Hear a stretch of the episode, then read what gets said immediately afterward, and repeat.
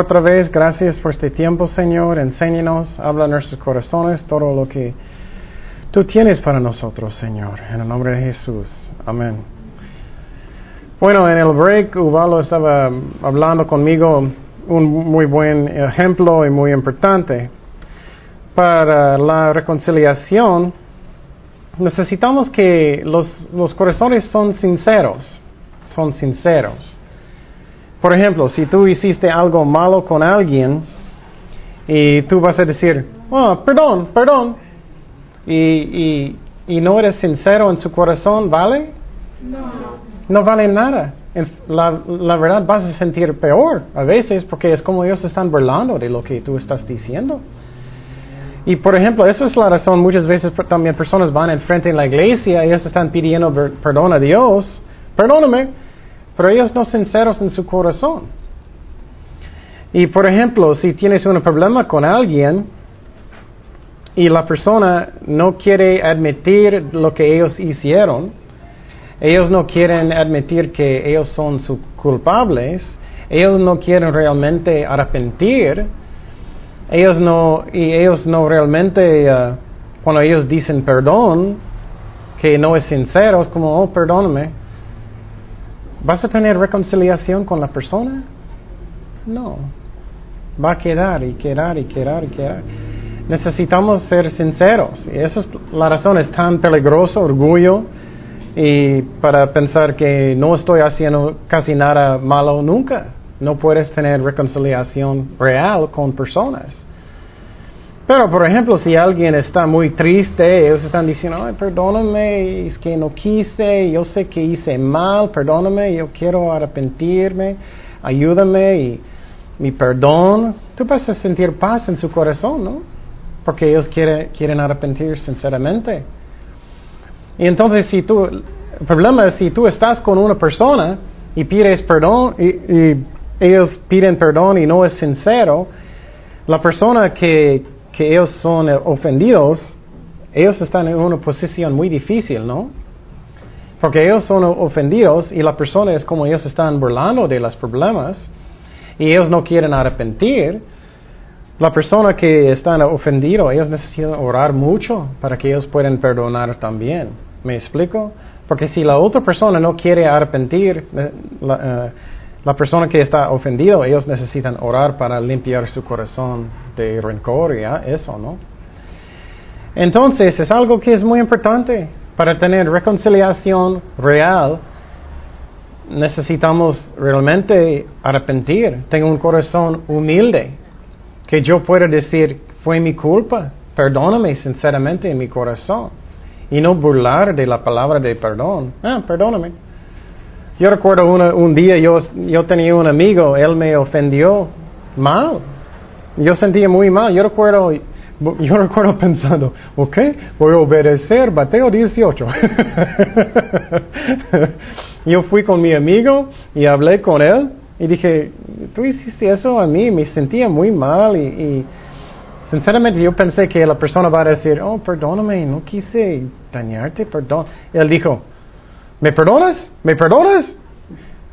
Yo sentía tan feo mi corazón, feo, feo. Y, y dije, sí, sí, claro, ya, ya, olvídalo. Y, y no teníamos reconciliación.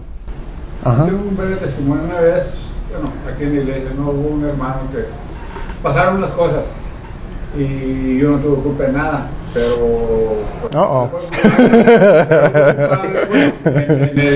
por la cosa que salió de su boca. Pero yo aún así fui y me humillé delante de él y dije, ¿sabes qué? Eh, le pido perdón si alguna vez yo hice algo malo, hermano, para que usted dijera eso. Y llorando yo, llorando. Pero no lo digo para exaltarme, ¿no? Pero simplemente, así como dice que Dios nos exalta. En ese momento que me humillé, en ese instante recibí una llamada de un trabajo. Y Dios me bendijo en ese trabajo, pero me bendijo también con una alma en ese momento yo le testifiqué acerca de eso, en ese instante, fui a su casa de, la, de la persona y ahí él aceptó que sí necesitaba a Dios en su vida y estaba buscando a Dios. Y gracias a Dios, ya hasta que el, la persona es, es un empresario, una persona que, de billetes y, y él no entendía el por qué, ¿no? Cómo Dios me sanó. Qué bueno. Pero es para la gloria de Dios, ¿no? Sí, amén. Es un, eh, sí, eso es un buen ejemplo. Es la razón, la, la Biblia dice que tenemos la- el ministerio de la reconciliación. Y entonces eso es lo que estamos haciendo cuando estamos predicando realmente. Estamos reconciliando Dios con los hombres, ¿no? Para que ellos arrepienten.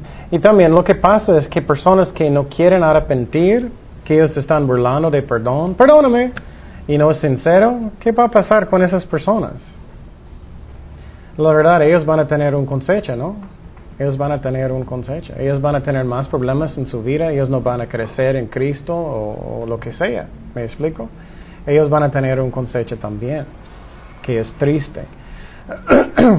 Entonces, eso es la reconciliación. Pero en, en- importante parte es que hicimos nuestra parte.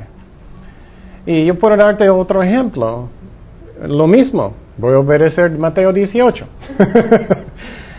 Gracias a Dios no tengo problemas mucho en la iglesia, pero hace muchos años yo tenía un problema con un hermano en la iglesia y hablé con este hermano y dije, no estoy de acuerdo contigo, pero somos hermanos en Cristo y, y perdóname y, necesitamos ah, tener amor entre nosotros. Hoy, después de eso, era uh, muy enojado, como increíble. Y ahora, ok, ya, ya. Y él tenía un consejo muy feo, muy feo, yo, pero yo tenía paz en mi corazón porque hice lo que yo necesitaba hacer. Ok, segundo tema, la regeneración, la regeneración. Eso es lo mismo que nacer de nuevo, nacer de nuevo. Ok, eso es un, un cambio espiritual que Dios hace en nosotros, nosotros, para que tenemos una nueva vida espiritual, una nueva naturaleza espiritual. También nuestro uh, espíritu ya vive otra vez, ya vive otra vez. Antes. Antes estábamos muertos y vamos a hablar de eso. Ok, entonces es interesante, Jesús habló de la regeneración. Vamos a Mateo 19, 28. Mateo 19, 28. Y otra cosa que quiero decir, posible alguien va a enojar conmigo, esa es otra razón que a mi psicología no sirve. La razón que estamos hablando de, estoy hablando de la reconciliación otra vez, perdón, pero quiero decir algo. La razón es porque con psicología tú puedes hacer muchos ejercicios de comunicaciones y todo, y, puedes uh, salir o, o hacer cosas románticas o lo que sea, pero, por ejemplo, si alguien no quiere arrepentir, no vas a tener reconciliación, ¿me explico? El raíz de todos los problemas entre personas es qué? Pecado, pecado. Alguien no quiere arrepentir, alguien no quiere humillar, alguien no quiere pedir perdón. Eso es lo que es. Uh, bueno, seguimos en regeneración. perdón. Um, dice um, en Mateo 19, 28,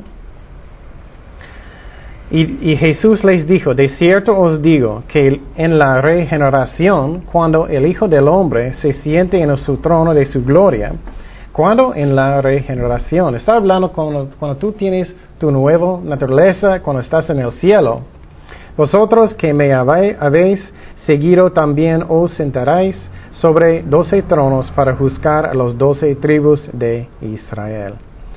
Ok, una parte, una parte interesante. Um, personas tienen una trinidad inferior, inferi inferior. Tenemos un espíritu, tenemos un alma, tenemos, un cuerpo. Tres partes, como Dios, pero inferior. Dios es el Padre, Hijo y el Espíritu Santo. Somos un espíritu, alma y cuerpo. ¿Me explico? Es lo que enseña la palabra de Dios. Tesalonicenses, primero de Tesalonicenses 5:23. 5:23. Y el mismo Dios de paz os santifique por completo, y todo vuestro ser, espíritu, alma y cuerpo. Mira, tenemos los tres. Dice espíritu, alma y cuerpo. Sea guardado irreprensible para la venida de nuestro Señor Jesucristo. Entonces tenemos una Trinidad inferior, nosotros, espíritu, alma y cuerpo. Entonces, antes de la regeneración, antes de ser un cristiano, antes de nacer de nuevo, ¿qué, pasó con nuestro espíritu? ¿Cómo estaba? muerto. Muerto, muerto. Mi espíritu era muerto. ¿Y cuando eso pasó? Con Adán y Eva, ¿no? Cuando ellos pecaron en el jardín, antes de, la caída de, Adán y Eva, ellos estaban en comunión con Dios perfectamente con su espíritu. Sí. Y entonces, perfectamente bien. Pero cuando ellos pecaron, cortó y ellos murieron espiritualmente. Espiritualmente. Dice en Génesis 2, 17, más del árbol de la ciencia del buen y del malo no comerás, porque el día que de él comeré, comieres, ciertamente morirás. Y entonces ellos murieron espiritualmente. Entonces después de eso, ya hablamos de eso, eh, la naturaleza pecaminosa, que cada niño desde el, desde el nacimiento, ellos son chiquitos, bonitos pecadores. cada uno. Ese bebito es un pecador. Y hablamos que los bebitos, cuando ellos crecen, ellos saben inmediatamente cómo mentir, ¿no? Cómo ser egoístas, cómo ser todo lo malo, ¿no? No tienes que enseñar, ok, vamos a tener clases, cómo ser malo, ¿no? Ellos ya saben, porque vienen en su naturaleza. Y desde niño ellos están muertos espiritualmente. Vamos a Salmo 51. Salmo 51, 5 al 11. Salmo 51, 5 al 11. Dice, he aquí en maldad he sido formado, y en pecado me concebió mi madre. He aquí tú amas a la verdad en lo íntimo. En lo secreto me has hecho comprender sabiduría. Purifícame con hisipo y seré limpio. Lávame y seré blanco que la nieve. Hazme oír gozo y alegría. Y se recrearán los huesos que ha abatido. Esconde tu rostro de mis pecados y borra todos mis maldades. Crea en mí, oh Dios, un corazón limpio. Renueva un espíritu recto dentro de mí y no me eches delante de ti, no me quites de mí tu santo espíritu. Entonces, es muy lógico. Ya está cortado. Antes de aceptar a Cristo, muerto en su espíritu. Entonces, personas que no son cristianos, ellos tienen cuáles cosas? Ellos tienen la carne corrupto y ellos tienen su alma. su alma es el área de ti que es tu voluntad, que es tu voluntad. ¿Ok? Y tu cuerpo, tú sabes que es tu cuerpo, tu carne. Entonces alguien que no, no conoce a Dios, ellos están muertos, ellos no tienen comunión con Dios, nada entonces, alguien que está en el mundo, ellos van a escuchar solamente qué? Tu alma que está corrupto y su carne que está corrupto, ¿no? Entonces, ellos naturalmente van a hacer todo lo malo. ¿Me explico? Esa es la razón el mundo es tan horrible. Es la razón hay tanto pecado en el mundo, porque no hay comunión con Dios. Ellos están muertos, aunque están vivos. Vamos a Romanos 3, 10, 3 10 al 18. Romanos 3, 10 al 18. Romanos 3, 10 al 18. Dice, ¿cómo está escrito? No hay justo ni aún uno, no hay quien entienda, no hay, no hay quien busca a Dios, todos se desviaron, aún se hicieron inútiles, no hay quien haga lo bueno, ni hay ni siquiera uno. Sepulcro abierto es su garganta. Con su lengua engañan. Veneno de áspides hay debajo de sus labios. Su boca está llena de maldición y de amargura. Sus pies te apresuran de derramar sangre. Quebrantado y desventura hay en sus caminos, y no consideran camino de paz. No hay temor de Dios delante de sus ojos. Esa es la condición del mundo eh, muerto antes de aceptar a Cristo. Entonces, ¿qué pasó con Nicodemo? Él vino con Jesucristo. ¿Qué él dijo? ¿Cómo puede uno nacer de nuevo? Muy bien. Él dijo, ¿cómo, cómo es posible nacer de nuevo? Vamos a Juan 3, 1. La, la Biblia dice que nunca nació otra vez. ¿Sí? Juan 3, 1 al 8. Juan 3, 1 al 8. Eh, Nicodemo es todo, ¿no? Ok. Había un hombre de los fariseos que se llamaba Nicodemo, un principal entre los judíos. Este vino Jesús de noche y le dijo, Rabbi, sabemos que has venido de, de Dios como maestro, porque nadie puede hacer estas señales que tú haces si no está Dios con él. Respondió Jesús y le dijo, de cierto, de cierto te digo, que el que no naciere de nuevo no puede ver el reino de Dios. Entonces es un requisito nacer de nuevo. Nicodemo le dijo, ¿cómo puede un, un hombre nacer siendo viejo? Él era un viejito. ¿Puedo entrar, a mi mamá otra vez? Él no entendía cosas espirituales. ¿Puede acaso entrar por segunda vez en el vientre de su madre y nacer? Respondió Jesús, de cierto, de cierto te digo, que el que no naciere de agua y del espíritu. Cuando él dice, él dice que de agua, agua es de su mamá. Es algo físico, el vientre de su mamá, el agua que rompe. Y dice, y del espíritu. Quiero que pienses muy bien, y del espíritu. Entonces, el agua es el mamá, el espíritu es el Espíritu Santo. Y entonces, muy interesante, necesitamos nacer de, del Espíritu Santo. Necesitamos tener un nacimiento espiritual. No puede entrar en el reino de Dios. Lo que es nacido de la carne, carne es, su mamá. Y lo que es nacido del Espíritu, Espíritu es. No te, te maravilles de que te dije, os es necesario nacer de nuevo. El viento sopla de donde quiere y oyes su sonido, mas ni sabes de dónde viene ni dónde va. Así es todo aquel que es nacido del Espíritu. Entonces, Él está diciendo que necesitas tener un nacimiento espiritual. Ok, quiero que ustedes ponen sus cabezas, ¿ok? un nacimiento pasa por toda la vida. Cuando tú vas a tener un hijo, eh, eh, mamá está, tiene, va a tener el, eh, el nacimiento toda la vida. No, es un instante, ¿no? En un instante, y no tanto para una mujer, pero es un, pasa en un momento. pasa en un momento, ¿no? Es lo mismo, escúchame muy bien, es lo mismo con un cristiano, es un nacimiento. ¿Por qué eso es tan importante? Porque algunas iglesias y personas enseñan, oh, necesitas recuperar su salvación otra vez, y otra vez, y otra vez, y otra vez. Un nacimiento es cuántas veces? Una vez, una vez. No puedes nacer de nuevo 20 mil veces. ¿Me explico? Es una sola vez. Y entonces, cuando tú estás en un día, cuando tú aceptaste a Cristo en tu corazón y oraste, Señor, perdóname por mis pecados, lléname con tu Espíritu Santo, instantáneamente ha nacido de nuevo. ¿Me explico? Instantáneamente.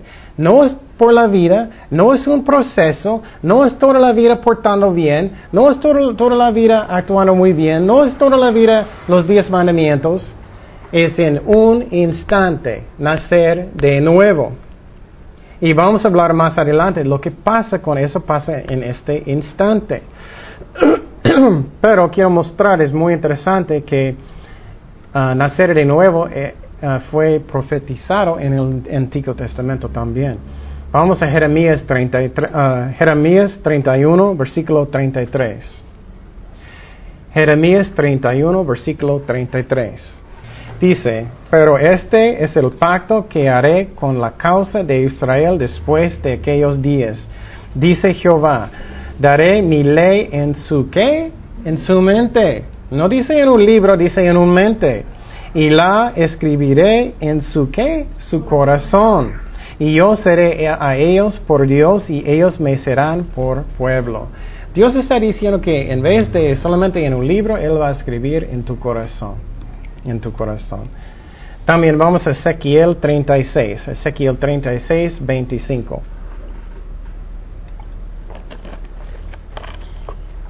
Ezequiel 36, versículo 25.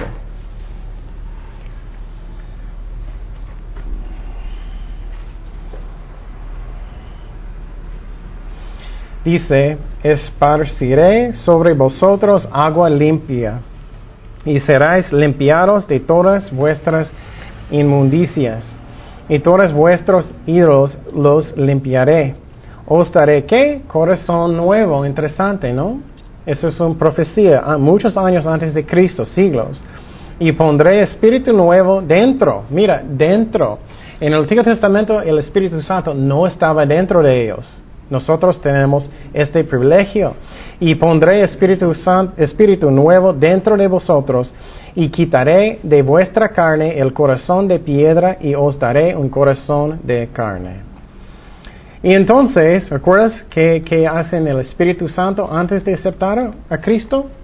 Él estaba conmigo. ¿Recuerdas eso? Él estaba llamándome. Ken, necesitas arrepentir. Necesitas llegar a Cristo. Necesitas dar su vida a Cristo. él, está, él estaba llamándome. Llamándote. Y quiero decir, si Dios nunca te llamó, nunca, nunca, nunca vas a buscarle. ¿Me explico? Muchas personas están diciendo, yo estaba buscando a Dios mucho. No, la Biblia enseña no. la Biblia dice que Él estaba buscando a nosotros. Dice que Él pone querer en el corazón de hacer, de buscar. Y podemos, y sí, y podíamos responder, pero Dios estaba buscando a nosotros. ¿Por qué no estábamos, nadie estaba buscando a Dios? ¿Por qué? Porque estábamos muertos. Un muerto no estaba buscando a Dios. Dios estaba buscando a nosotros. Ok, primeramente, ¿qué es necesario para que somos salvados? Eh, regeneración, el nacimiento ah, nuevo, espiritual, nacer de nuevo. Necesitamos escuchar la palabra de Dios. Necesitamos escuchar la palabra de Dios. Y quiero decir, aunque muchos, aunque parece muy obvio, escúchame bien, solamente la palabra de Dios puede cambiar personas. Solamente. Solamente. Porque eso es tan importante. En la salvación es un requisito para ser salvado. Pero también si, si tú quieres dar consejería a una persona, la única cosa que puede cambiar personas es la palabra de Dios. La razón es porque es algo espiritual. Tú puedes, el mundo va a tratar de cambiar la carne. Ok, haz eso. haz este ejercicio, haz este programa, haz eso. No puedes cambiar la carne, es el espíritu, es algo espiritual. Vamos 1 de Pedro 1.23. 1 de Pedro 1.23. 1 de Pedro 1.23. La palabra de Dios es vivo, es vivo. No es algo muerto, es vivo. Siendo renacidos, no de simiente corruptible, sino de incorruptible, por la palabra de Dios que vive y permanece para siempre. Entonces dice que el, nacimiento, la causa, una causa es la palabra de Dios, es la palabra de Dios. Entonces, por ejemplo, si tú quieres, tú quieres compartir con alguien, la palabra de Dios es lo que es necesario para convertir a alguien a Cristo. Es necesario. Es la razón cuando, por ejemplo, cuando estoy estudiando y cuando estoy enseñando, para mí no soy nadie, sinceramente, soy Ken. soy nadie. Entonces, cuando, entonces, cuando estoy enseñando, estoy pensando, ustedes necesitan la palabra de Dios, ustedes necesitan a Dios, ¿me explico? Hay muchos maestros, ellos encantan escuchar su propia voz. Yo no. No cambia nadie, no cambia nadie, solamente la palabra de Dios. ¿Me explico? Entonces, usa la palabra. Si vas a dar consejo a alguien, usa la palabra. Estás leyendo la Biblia en tu casa, estás estudiando la Biblia, pregunta a la persona. Darles tarea si es necesario. Está, lea un versículo, un capítulo cada día por una semana y hablamos. Algo así. ¿Me explico? Solamente la palabra de Dios puede cambiar personas. ok, segundo, necesitamos aplicar fe a la palabra de Dios para nacer de nuevo. Necesitamos aplicar fe a la palabra de Dios para nacer de nuevo. Ok, Romanos 10, 17. Romanos 10, 17. Dice, así que la fe por el oír y el oír para, por la palabra de Dios. Entonces, cuando tú predicas a alguien, y quiero que pienses muy bien, estás predicando en la calle o algo, o tu, tu hermana, lo que sea, y estás dando la palabra de Dios. Eso es lo que necesitamos hacer. Y si ellos ponen fe con la palabra de Dios, es una parte que ellos necesitan hacer para nacer de nuevo. Pero vamos a mirar más. Gálatas 3, 26. Gálatas 3, 26.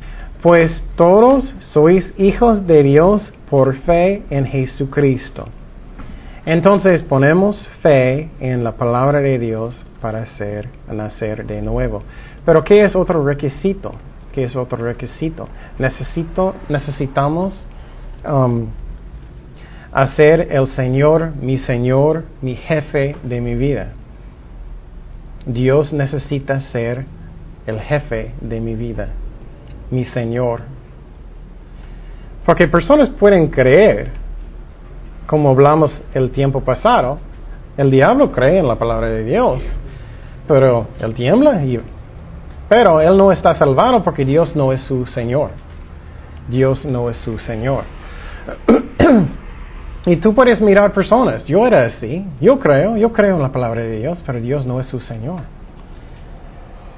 personas que no están viviendo para Cristo. Si, Dios no es su principal en su vida, ellos no son salvados.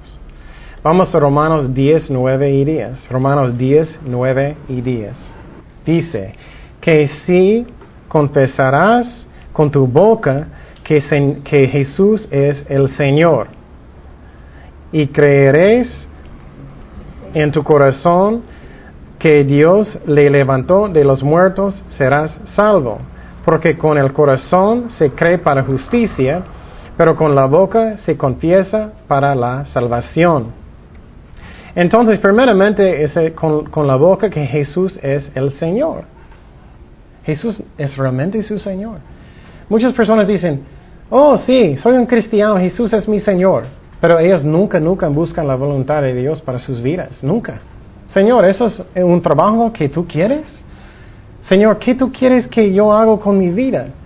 Ellos nunca hacen eso. Ellos solamente, como la iglesia, es como, mm, vamos a comer. Jesús no es su jefe. Jesús necesita ser su jefe. También es muy interesante, dice que con la boca, con la boca, ¿por qué la boca?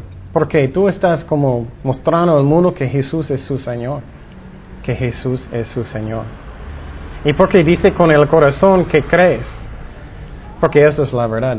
Yo, lo que yo creo en lo profundo de mi corazón es, es que es mi fe realmente.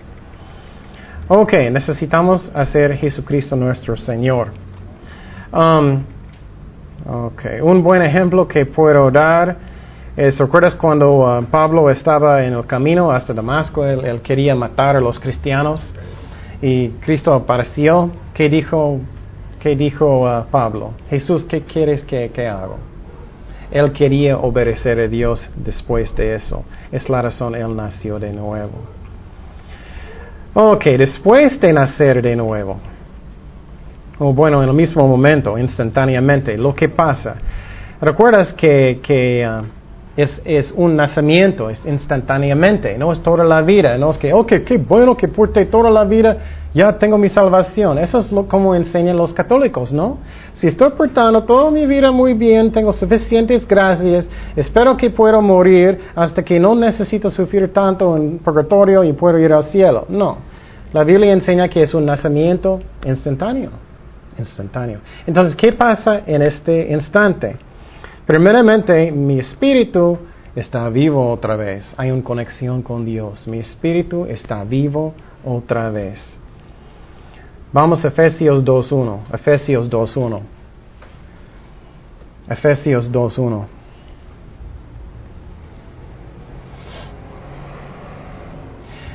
Dice, y Él os dio vida a nosotros. Vida, porque estábamos muertos cuando estabais muertos, muertos en vuestros delitos y pecados. Ok, ¿qué más pasó? ¿Qué más pasó cuando yo acepté a Jesucristo? El Espíritu Santo vive adentro de mí, adentro de mí.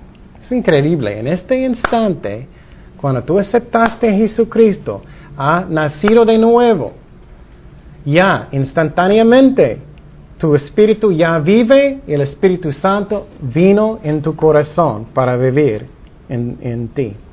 Vamos a 1 Corintios 6, 19. 1 Corintios 6, 19. Y es muy interesante, ¿no? Para mirar lo que realmente pasa cuando tú aceptaste a Cristo.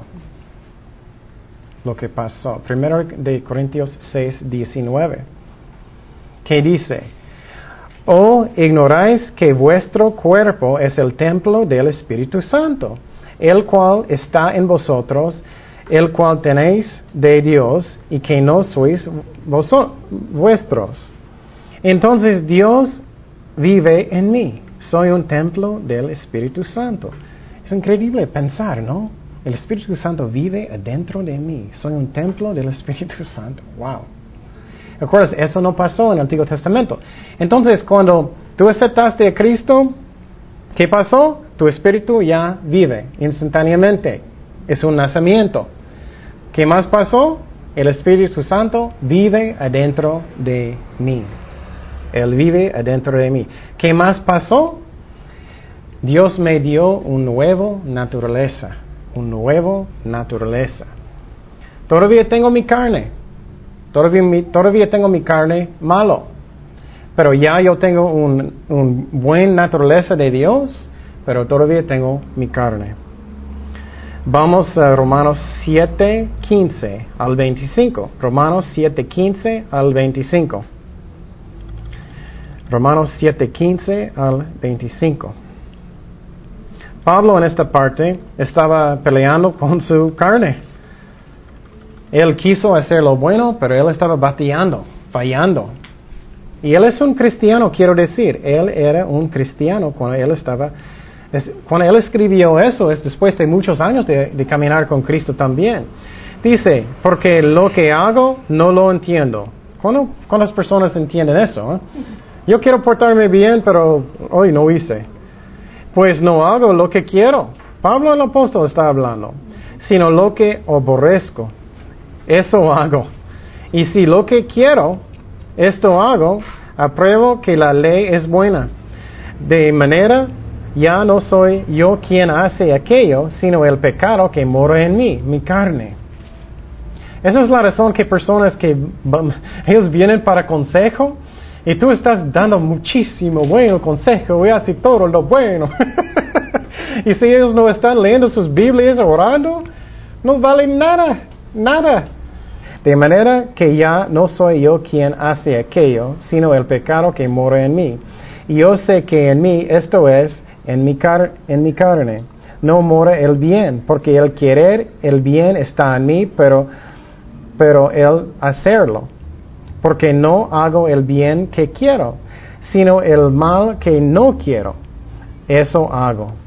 Y si hago lo que no quiero, ya no lo hago yo, sino el pecado que mora en mí, mi, carne. Así que, queriéndolo hacer el bien, hallo esta ley, que Él está mal en mí.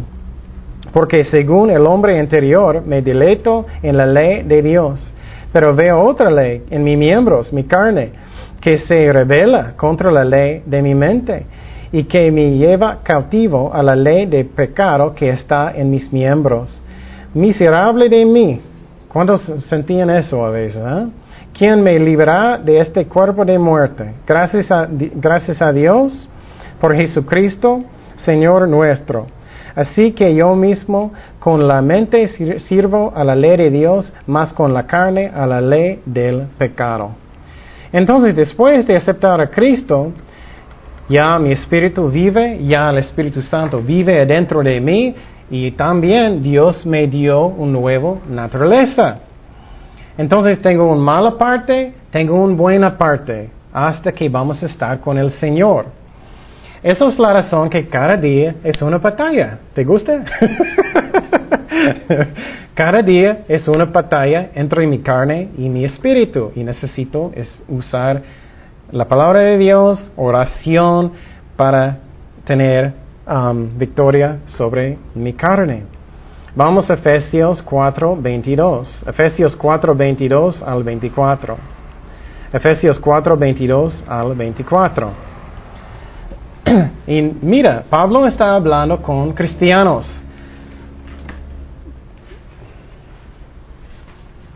Pablo está hablando con cristianos. Él dice, en cuanto a la pasada manera de vivir, despojaos de viejo hombre. Tenemos un viejo hombre, eso es la carne, la carne, que está vici- viciado conforme a los de- deseos engañosos.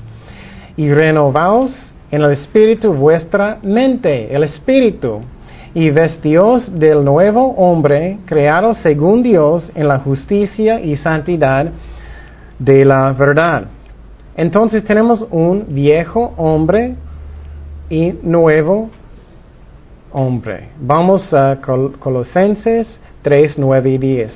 Colosenses 3, 9 y 10. Y cuando hablamos de la santificación, tú vas a aprender más de eso, cómo podemos caminar con Dios mejor.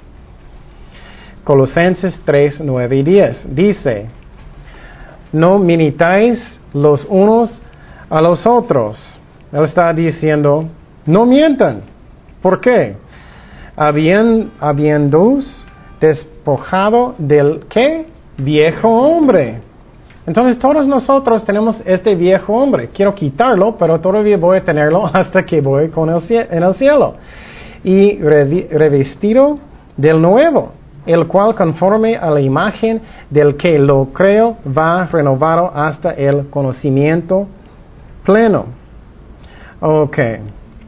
Entonces, yo tengo una nueva naturaleza, pero todavía tengo mi carne que es malo. Vamos a 2 de Corintios 5, 17. 2 de Corintios 5, 17. Dice, de modo que si alguno está en Cristo, ¿qué? Nueva criatura es. Pero todavía tengo mi carne, qué bueno. Las cosas viejas pasaron y aquí todas son hechas nuevas. Ok. Entonces, esa parte es muy interesante, voy a hablar poquito de eso, pero entonces si tú eres realmente, estamos hablando de cristianos que son realmente cristianos, ya tengo mi espíritu ya vive con Dios, ¿no? El Espíritu Santo ya vive dentro de mí. Y entonces Él me dio una nueva naturaleza, ¿ok? Entonces si tú realmente eres un cristiano, la palabra de Dios, un cristiano real, no puede seguir en pecado a gusto. ¿Qué es la razón? Porque tienes dos Dios en tu corazón. ¿Me explico? Si eres un, no es un cristiano, tú puedes estar a gusto en pecado y no te afecta.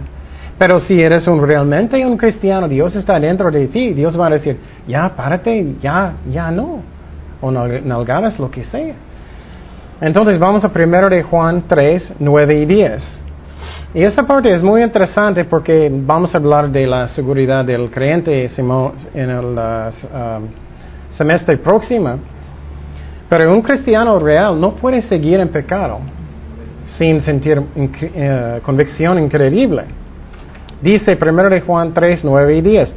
Todo el, aquel que es nacido de Dios, estamos hablando de un cristiano real, no practica el pecado. Mira, ¿no qué? Practica el pecado. Un cristiano puede caer en pecado. Un cristiano puede hacer malas cosas a veces. Pero un cristiano real no puede practicar pecado a gusto.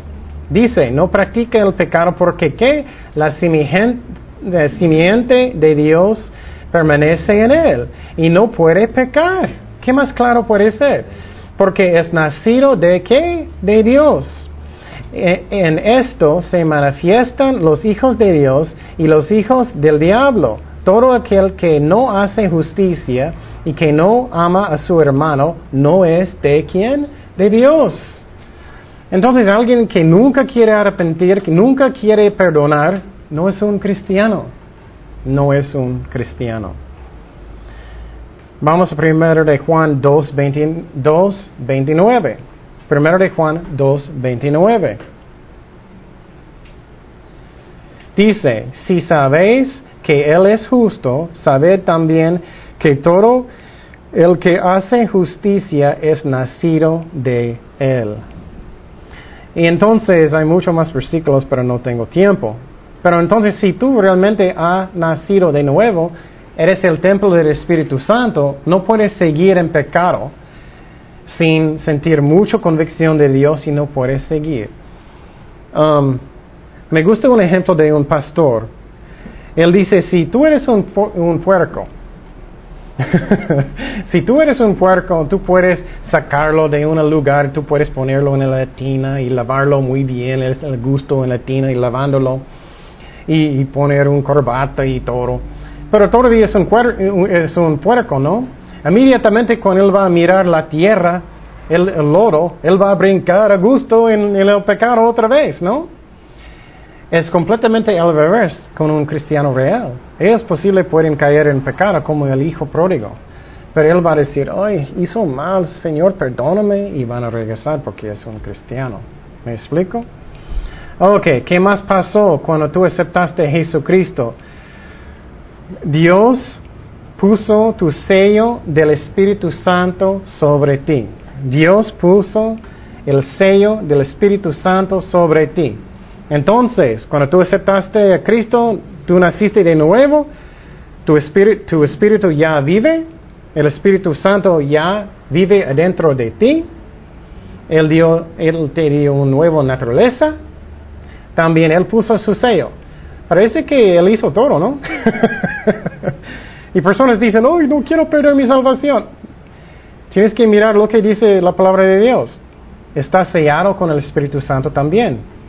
Todos que son cristianos realmente son sellados con el Espíritu Santo. Claro, personas que no son realmente cristianos no, son, no tienen el sello de Dios. Vamos a 2 de Corintios 1, 21 y 22. 2 de Corintios 1, 21 y 22. Dice, y el que nos confirma con vosotros en Cristo, y el que nos ungió es Dios. Él también nos ha sellado sellado con el Espíritu Santo y nos ha dado las arras del Espíritu en nuestros corazones. Entonces tenemos el sello del Espíritu Santo si tú realmente eres un cristiano. Tienes el sello del Espíritu Santo. Para decir otra vez, tú estabas muerto, ya tu Espíritu vive. Dios vive adentro de ti. Tienes una nueva naturaleza. También Dios uh, Um, puso su sello sobre ti. Fuiste bautizado en el cuerpo de Cristo. Fuiste bautizado en el cuerpo de Jesucristo. No estoy hablando del bautismo del agua. Hay confusión de eso. Cuando tú fuiste bautizado en el cuerpo de Cristo, cuando aceptaste a Cristo, Dios te puso en el cuerpo de Cristo. Tú eres ya un hijo de Dios. Eres un hijo de Dios. Dice en 1 de Corintios 12, 13, 1 de Corintios 12, 13, porque por uno, un solo espíritu fuimos todos bautizados en un cuerpo, sean judíos o griegos, sean esclavos o libres, y a todos se nos dio a beber de un mismo espíritu. Y finalmente, después de eso, ya ha nacido un hijo de Dios. Juan 1, 12 y 13. Juan 1 y 12 y vamos a terminar. Juan 1, 12 y 13. Dice, mas a todos los que le recibieron, a los que creen en su nombre, les dio potestad de ser hechos, ¿qué? Hijos de Dios, los cuales no son engendrados de sangre, ni de, de voluntad de carne, ni de voluntad de varón, sino de Dios. Entonces, ¿cómo más completo puede ser nuestra salvación, no? Ya hablamos de la justificación y todo eso, que Dios perdonó mis pecados pasado, presente y futuro. Dios me dio su justicia. Pero no solamente eso, ¿qué pasó en el, instante? Quiero que pienses muy bien. Cuando tú oraste, Señor, entra en mi corazón, perdóname por mis pecados. ¿Qué pasó instantáneamente? Tu espíritu ya vive. ¿Qué más? Has nacido de nuevo.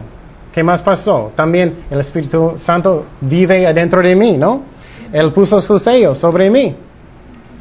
¿Qué más? Tengo una nueva naturaleza, pero todavía tengo mi carne. ¿Qué más?